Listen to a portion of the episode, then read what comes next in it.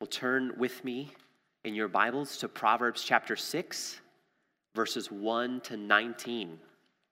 I'll read those verses and we will study them together. Proverbs chapter 6, beginning in verse 1. My son, if you have put up security for your neighbor, have given your pledge for a stranger, if you are snared in the words of your mouth, caught in the words of your mouth, then do this, my son, and save yourself, for you have come into the hand of your neighbor. Go, hasten, and plead urgently with your neighbor. Give your eyes no sleep and your eyelids no slumber. Save yourself like a bird from the hand of the hunter. I'm sorry, save yourself like a gazelle from the hand of the hunter, like a bird from the hand of the fowler. Go to the ant, O sluggard. Consider her ways and be wise without having any chief, officer, or ruler, as she prepares her bread in summer and gathers her food in harvest. How long will you lie there, O sluggard? When will you arise from your sleep? A little sleep, a little slumber, a little folding of the hands to rest, and poverty will come upon you like a robber, and want like an armed man. A worthless person, a wicked man, goes about with crooked speech, winks with his eyes, signals with his feet, points with his finger. With perversity, I'm sorry, with perverted heart devises evil, continually sowing discord. Therefore, calamity will come upon him suddenly. In a moment, he will be broken beyond healing. There are six things that the Lord hates, seven that are an abomination to him haughty eyes, a lying tongue, and hands that shed innocent blood, a heart that devises wicked plans, feet that make haste to run to evil, a false witness who breathes out lies, and one who sows discord among brothers. May God bless the reading and now the preaching of his word. Let me ask you, what do you hate? What do you hate? In our culture, it's not very popular to be negative or to talk about what we hate. Conventional wisdom is that love is good and hate is bad. And there's certainly something to that. Uh, but the reality is that if you love anything, uh, that love itself probably commits you to hating other things. If you love being productive, you probably hate wasting time. If you love justice, you will hate human trafficking. If you love your neighbor, you will hate the violent crime committed against him. If you love godliness, a part of what that means is hating sin. So, what do you hate? And, friend, what does that say about what you love? Well, here's maybe a more important question for us this morning uh, What does God hate? If God is perfectly wise and righteous, if God always loves what's good, well, then what does God hate?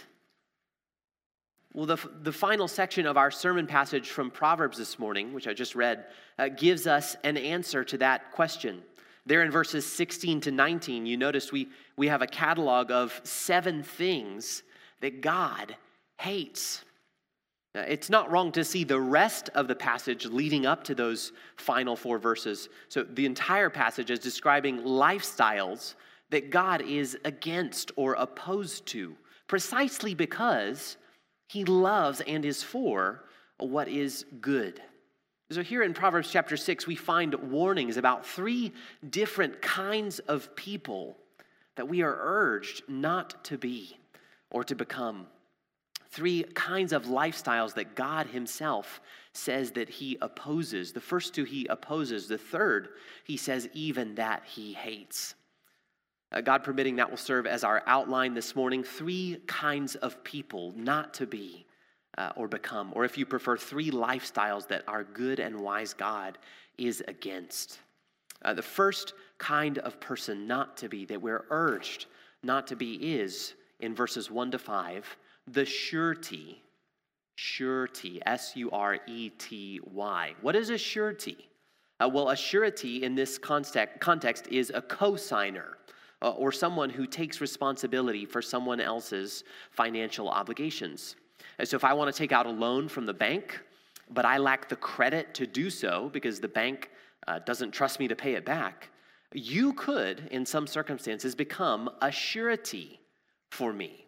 Or, in other words, you could put up security for me. You could co sign for the loan with me and agree to pay the bank the debt if I can't. That's what Proverbs 6 is talking about there in, in the first verse. It says, My son, if you have put up security, that's what it means to be a surety. If you've put up security for your neighbor, have given your pledge for a stranger, pledged to pay the debt that he's now undertaking if he can't. Well, the main, the main point that this passage makes about becoming a surety is that it's a foolish commitment.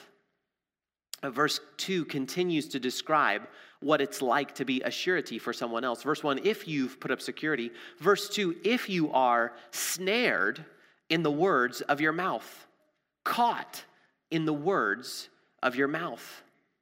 So the father pictures this son's verbal commitment to put up security for someone else as an entangling snare or a net or a trap, which now obligates the son uh, to do things that are to his disadvantage.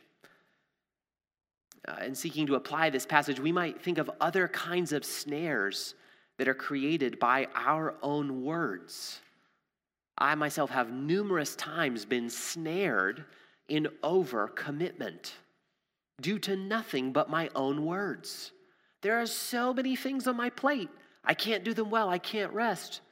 Well, how did I get here? Well, I put all those things on my plate with my words. I snared myself in my overcommitment. Right? Sometimes it, there's an opportunity to do something or to get something or to, to be a help.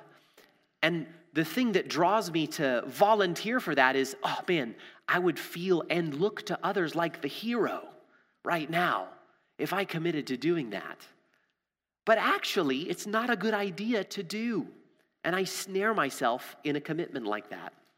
It's possible to be caught in the snare of your own debt, uh, which is really a commitment to pay for something later that you want now.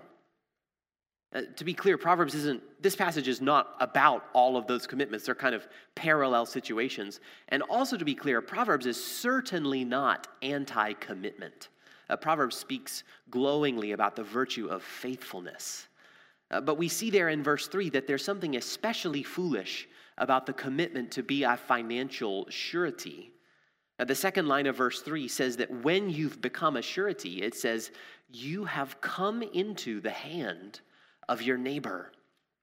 In other words, you've needlessly put yourself at the mercy of your neighbor's foolishness. Now, this seems to be why Proverbs is pro generosity, but anti surety. So, lending to others, giving to others, forgiving the debts of others, even paying the past debts, not the future, but the past debts of others.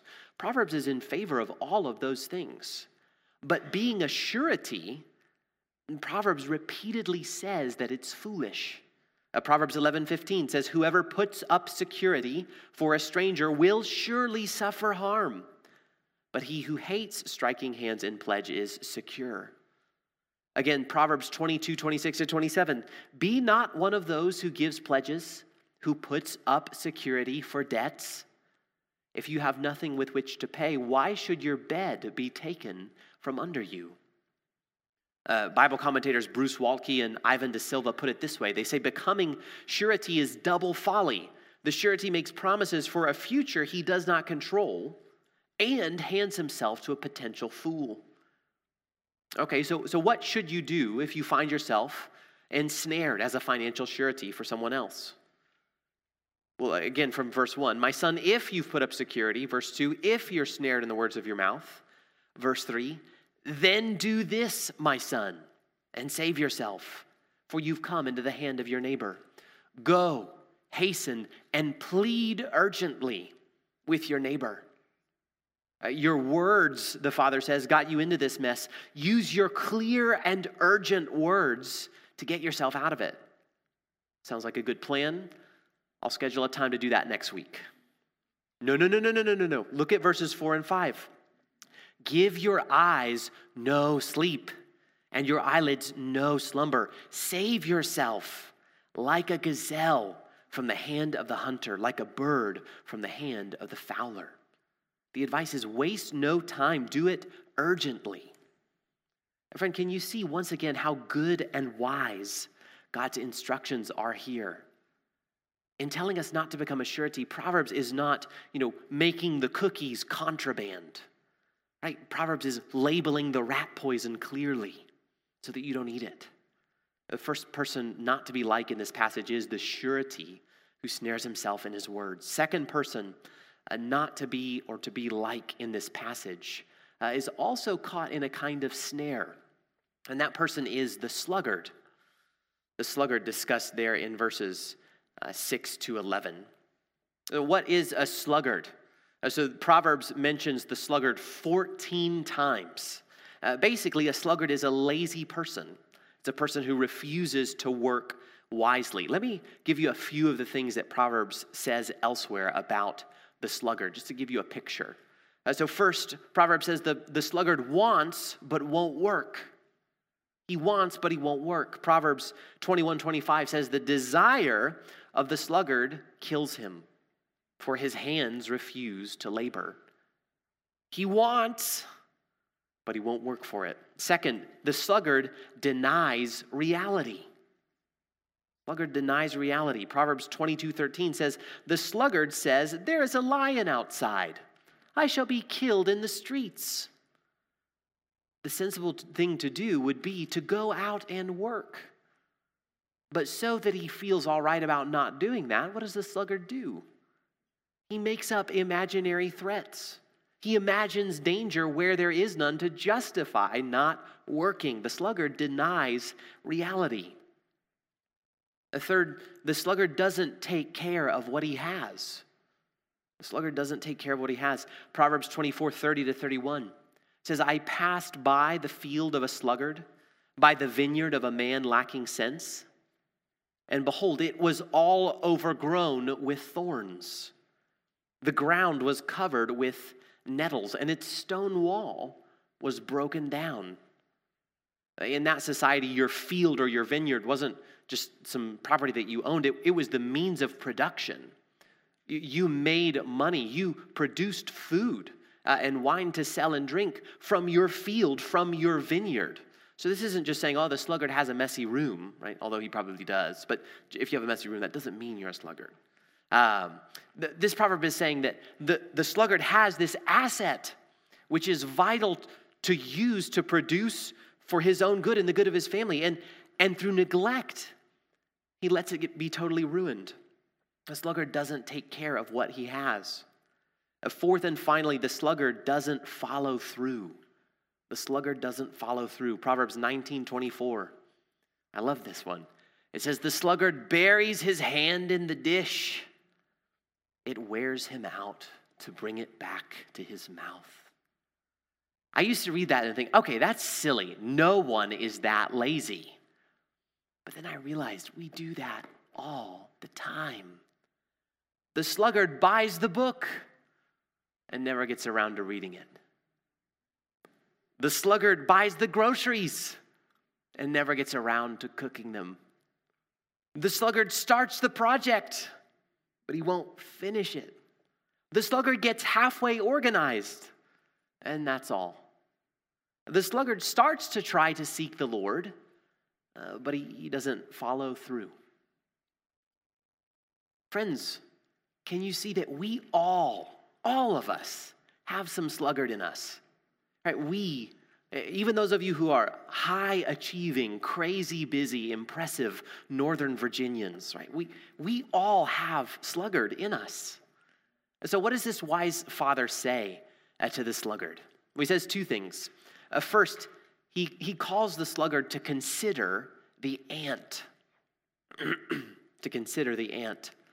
Uh, we've seen throughout Proverbs that there's a connection between wise behavior and the way that God made the world. So, wise living is living with the grain of reality, so to speak. So, it shouldn't surprise us to see wise behavior in one of God's creatures, in the ant. Look at verses 6 to 8. They say, Go to the ant, O sluggard, consider her ways and be wise. Without having any chief, officer, or ruler, she prepares her bread in summer and gathers her food in harvest. So what, what do we see in this example of the ant?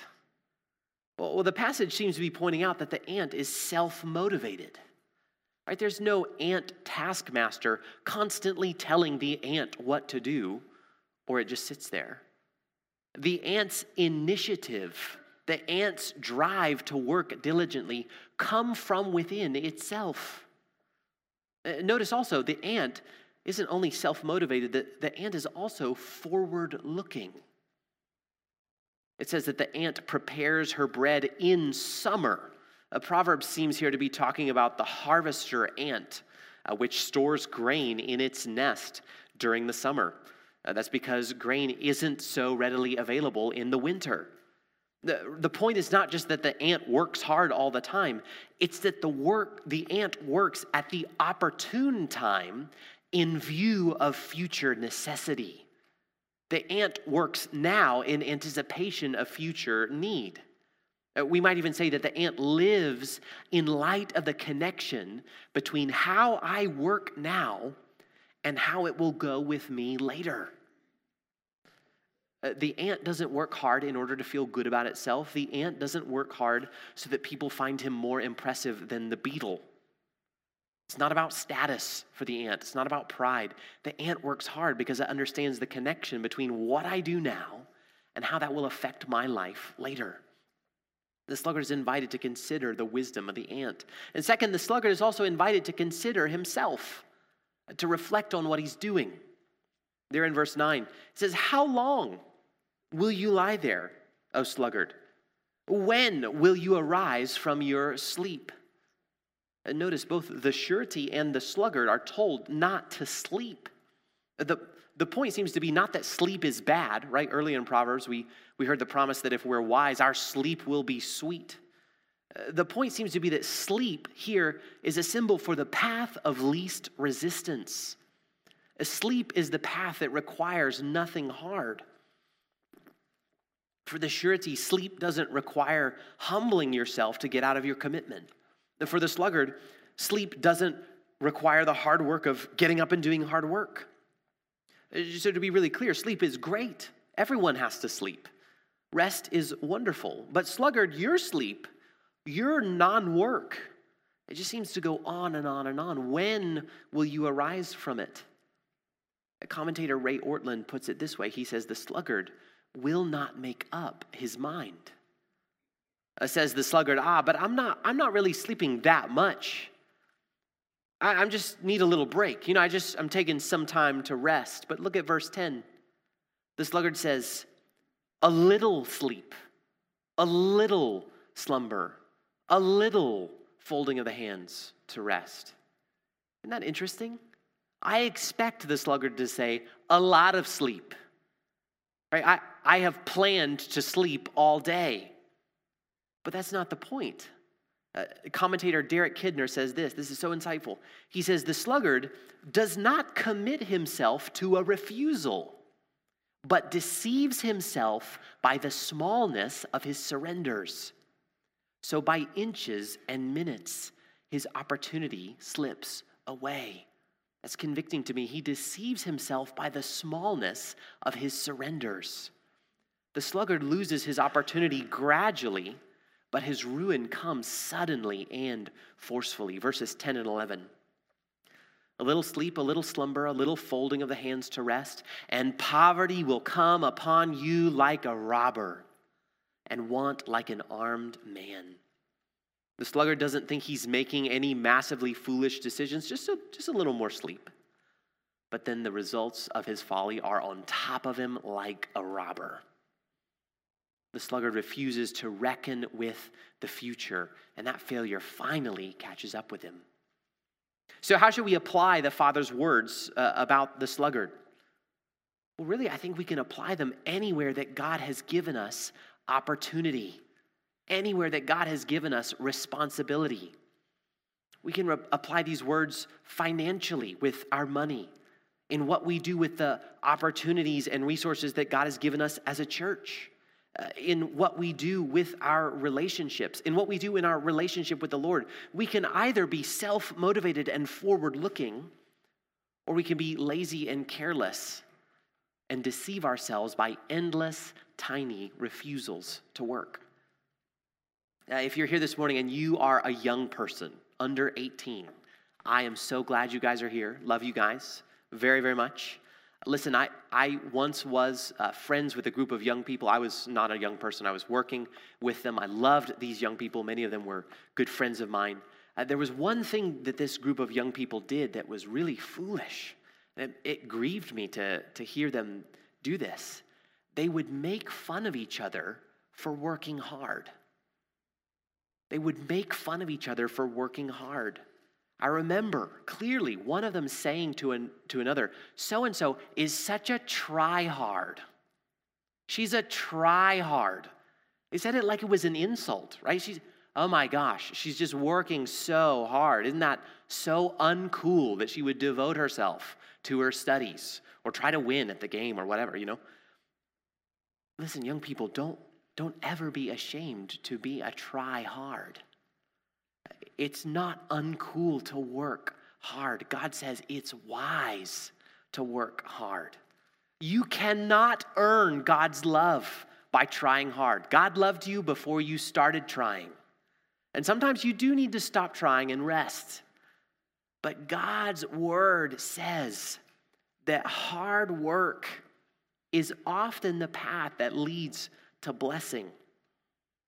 Saints, may God help us to consider the ant, to consider what self motivated and forward looking, God honoring work looks like. May He help us to consider ourselves. The second person not to be is the sluggard. And again, can you see? God is not being a curmudgeon in warning us against sluggardliness. God warns us about sluggardliness for our good because He loves us. Third and final person not to be like uh, in this passage is the scoundrel. The surety, the sluggard, and the scoundrel, spoken of in verses 12 to 19. A suretyship and sluggardliness are foolish things that God opposes. Uh, the behavior of the scoundrel is on the next level, it's hateful to the Lord, as we see in verse 16. Uh, the, this final section uh, divides pretty naturally in half. So in verses 12 to 15, uh, we're introduced to, quote, a worthless person, a wicked man. And those verses really focus on the, the social behavior of this kind of person. And verses 16 to 19, they use many of the same terms as verses 12 to 15 to describe uh, seven things that the Lord hates. Uh, the main point of that first half, again, verses 12 to 15, seems to be that the scoundrel causes division there in verse 12, we see this guy speaks with crooked speech. We've seen before that crooked speech is misleading speech, it's speech full of half truths. In verse 13, we're told that the scoundrel winks with his eyes, signals with his feet, points with his finger. I know many of you are very convicted now about all the signaling you've been doing with your feet. I, just, I don't know what that means. It seems like in the society of that day, commentators think that these gestures were associated with mocking or maybe with scheming. So this seems to be the equivalent of rolling your eyes behind someone's back to your friend or using your social power to manipulate or hurt, secret communication to others to plan the downfall of somebody else. And notice in verse 14 the motive of this person's behavior is a perverted heart that devises evil. We'll come back to that, the heart. And the result of this behavior is that he's continually sowing discord. Friends, I, I think the, the profile of this worthless person urges us to ask what is the impact of your speech on your community? What is the impact of your speech on your community? On your friends, on your workplace, on your family, on your nation, on your local church? What difference do the words that you speak make to the health, say, of Franconia Baptist Church? Right? Is, is the net result of your speech unity and love? Or is it discord and disunity? Right? Do you gossip and mock? Is your speech calculated to harm people who have displeased you and to kind of rally supporters in your cause against them? Here's, here's kind of a secondary application of these principles. What's the motive and then the result of your political speech? Right? In the way that you speak about current affairs and politics, are you malicious and scheming and given to scoffing? To be clear, Proverbs has no problem clearly denouncing evil. In fact, we are commanded in Scripture to call evil things evil. But there's a really big difference between humbly and courageously speaking truth to evil and speaking maliciously and divisively to and about the people with whom you disagree. Uh, verse 15 has this to say about how the scoundrel's actions will circle back toward him. It says, Therefore, calamity will come upon him suddenly. In a moment, he will be broken beyond healing. Again, Proverbs warns us that our folly will come back to hurt us in the end. If you're wise, you're wise for yourself. If you scoff, you alone will bear it. Don't think you can sow social discord indefinitely and not reap consequences. We get another take on the scoundrel in the second half of this final section, verses 16 to 19. These verses are introduced as a list of six, no, wait, seven things that the Lord hates. Verse 16, there are six things that the Lord hates, seven that are an abomination to him. Again, commentators are divided about what the meaning of the whole six, no, seven device is it's possible that that's a way of saying that this is a non exhaustive list. It's a way of saying, I, I could give you a bunch. Let me give you six. No, I'll give you seven, as if to say there are more like this. It could be a way of drawing attention to that seventh item in the list as especially important. That doesn't seem to be the case always when this device is used. It, it might be here. In any case, we have a list here of seven things that God Himself is said to hate. now, just before we dive into the list, if you're here this morning and you're not a Christian, first, again, we're, we're just delighted that you have come. We hope you feel welcome. If you're here this morning and you're not a Christian, my guess is that some of the claims of this passage seem more plausible to you than others. Right? So it's unwise to be a surety. Okay, that, that, that makes sense to me. Uh, it's unwise to be a sluggard. Yeah, that you don't have to be a Christian to see that that's really good advice. But the idea that God is righteously hateful towards sin and towards sinners, right? That that sounds a bit extreme, right? My preferred concept of God is more inclusive than that. Like surely, surely God doesn't hate. My friend, if that's you, let me just encourage you as we walk through this list to see if something in your conscience doesn't resonate with the voice of God in the scriptures. Uh, notice also how you yourself respond to these things when you're on the receiving end of them. The first thing in this list that God hates is haughty eyes, haughty or lifted up eyes. In the Bible, eyes are often a metaphor for how we think about things. Our eyes are how we view the world, literally and metaphorically. And God hates it when we view the world through the lens of pride. When, so to speak, we look down on other people. When we view them with a sense of superiority to them. That thing that we do when we compare ourselves with others in our minds Right? Am I smarter? Am I richer? Am I cooler? Am I godlier? Am I more gifted? Am I better looking? Right? That's a symptom of haughty eyes. And don't you hate it when people look at you with haughty eyes? When in the way people interact with you, the subtext of what they're doing is, I'm better than you. Don't you hate that? Well, even more so, God hates haughty eyes. When we have haughty eyes, we are lifting ourselves up in God's place as the judge, as the righteous one, as the one who deserves glory. And God says that's abominable to him. The second thing God hates there in verse 17 is a lying tongue. Don't you hate being lied to? Doesn't it hurt?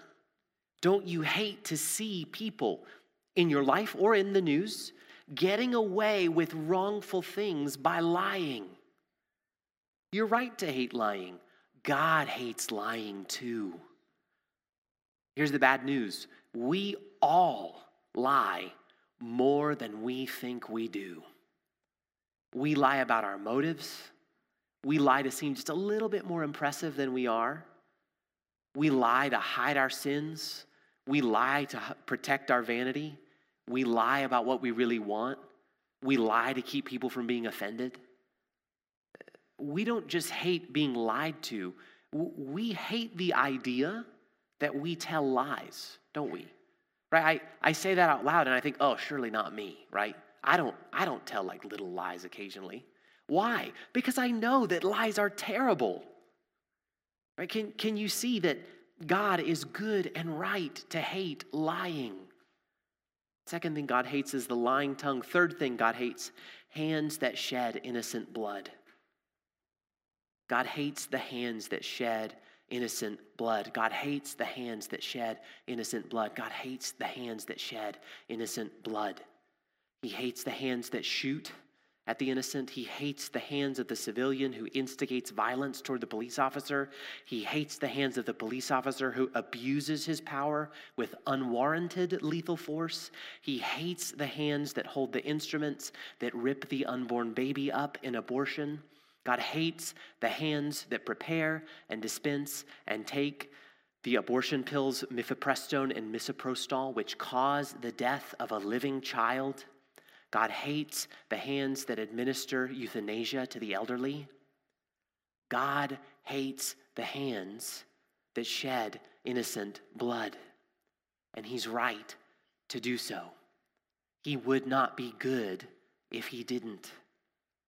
Fourth thing God hates, verse 18 a heart that devises wicked plans.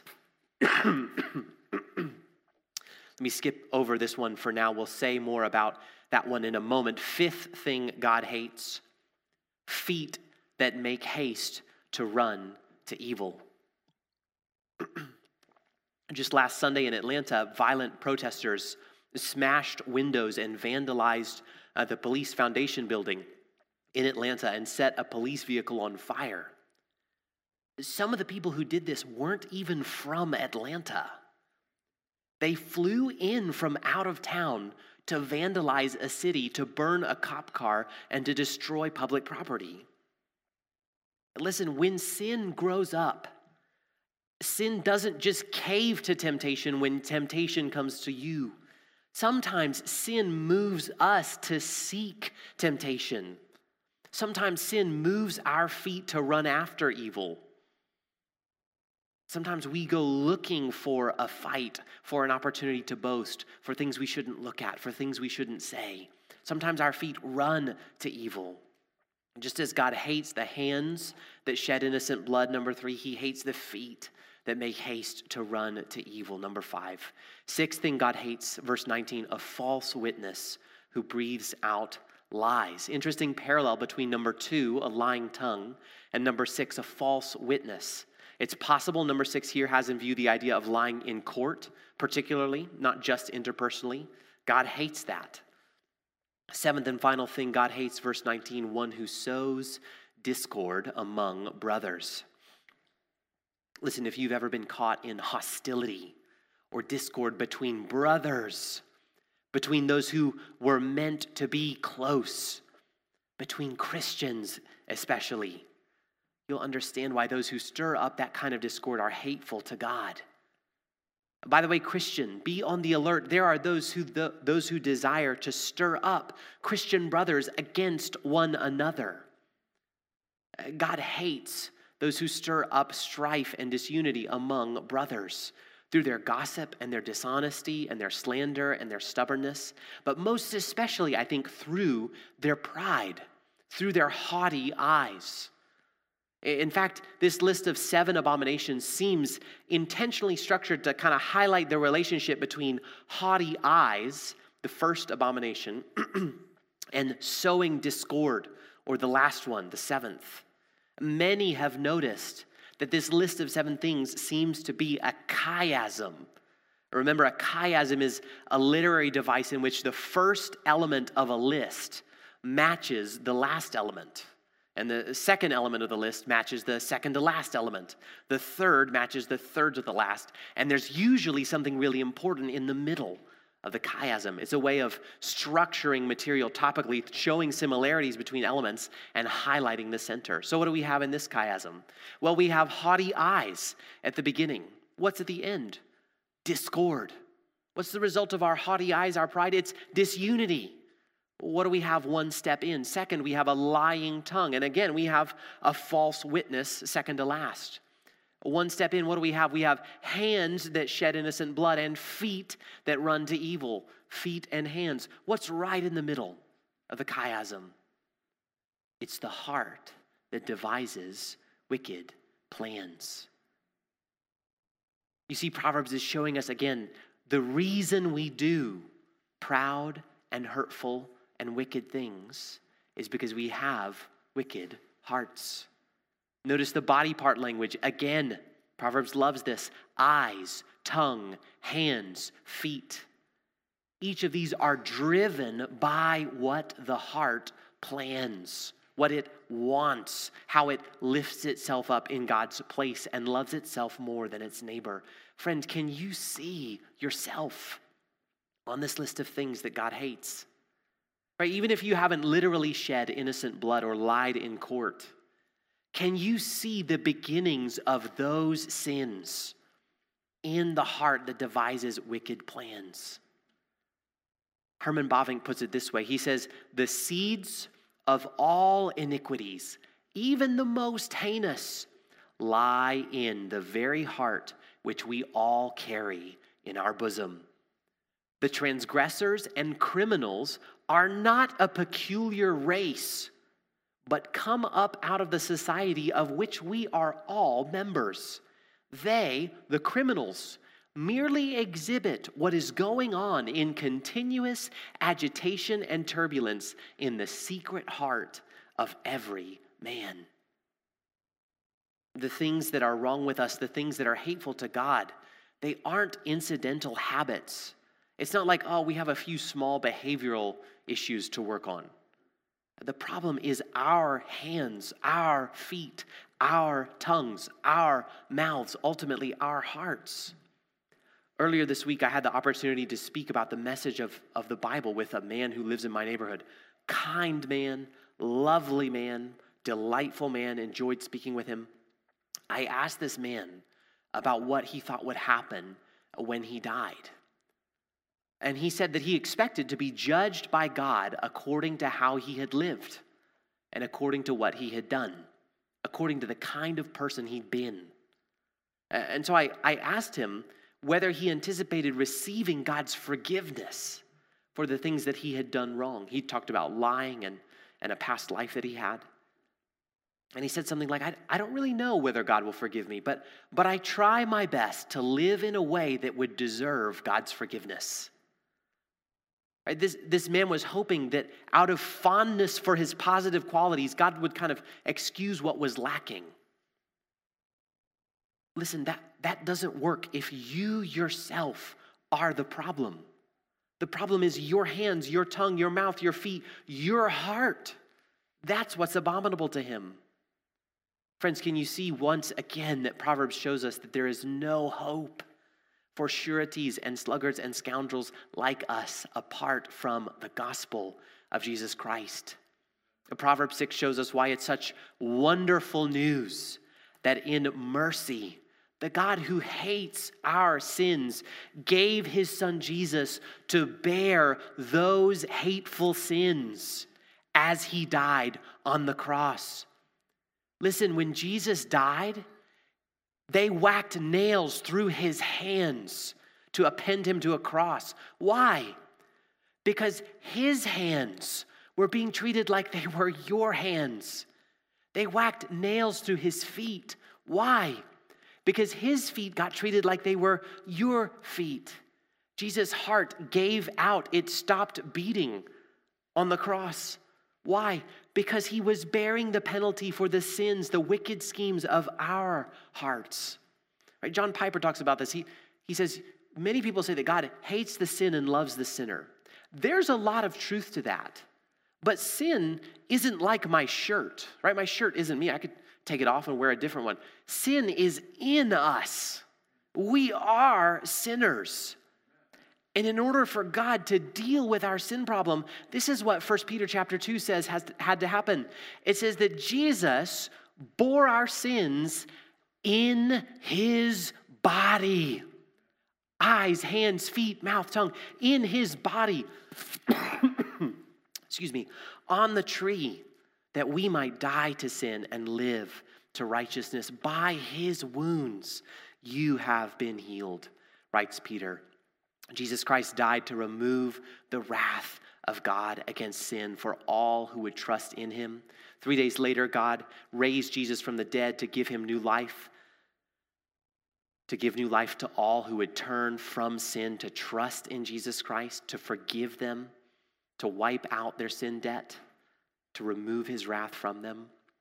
Christian, if you're struggling this morning to believe that God loves you, that he's for you, look at the cross. Look at the cross. The Father was well aware of all that was hateful about you, and he gave his well pleasing Son to die that you might be forgiven.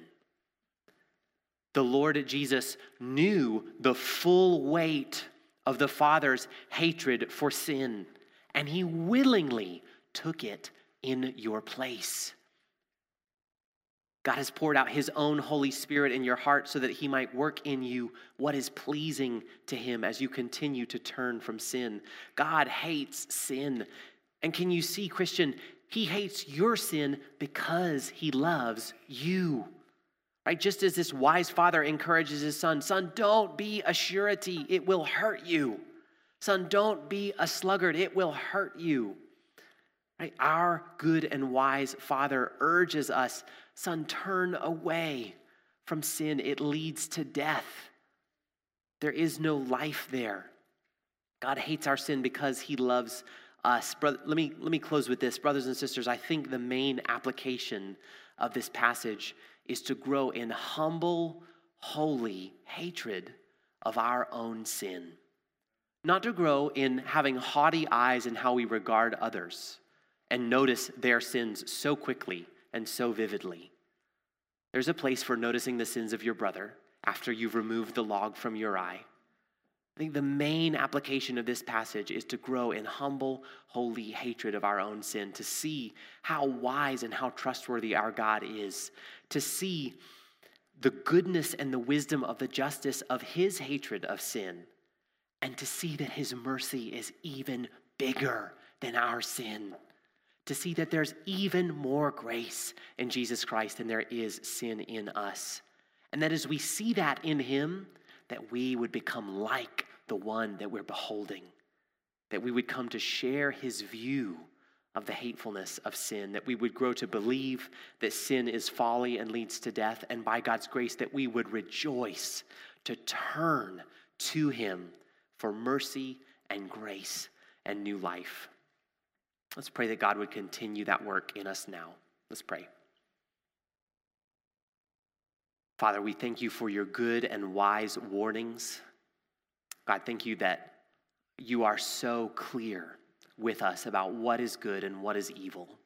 God, thank you that in your mercy, although there is evil in us, you have given your Son to bear our sins in his body on the tree that we might die to sin and live to righteousness. Lord, thank you for your great patience with us as we continue to struggle. Lord, as we as we behold your goodness, your kindness, and your holiness and your justice, Lord, would you make us like you? Would you produce in us a hatred for that which is opposed to you? From a love for you, for, from a love for your holiness and for nearness to you. Lord, would you grow us in our gratitude and our amazement uh, that you would extend grace to us? Would you do these, these things in us for your glory and for our joy through Jesus Christ? Amen.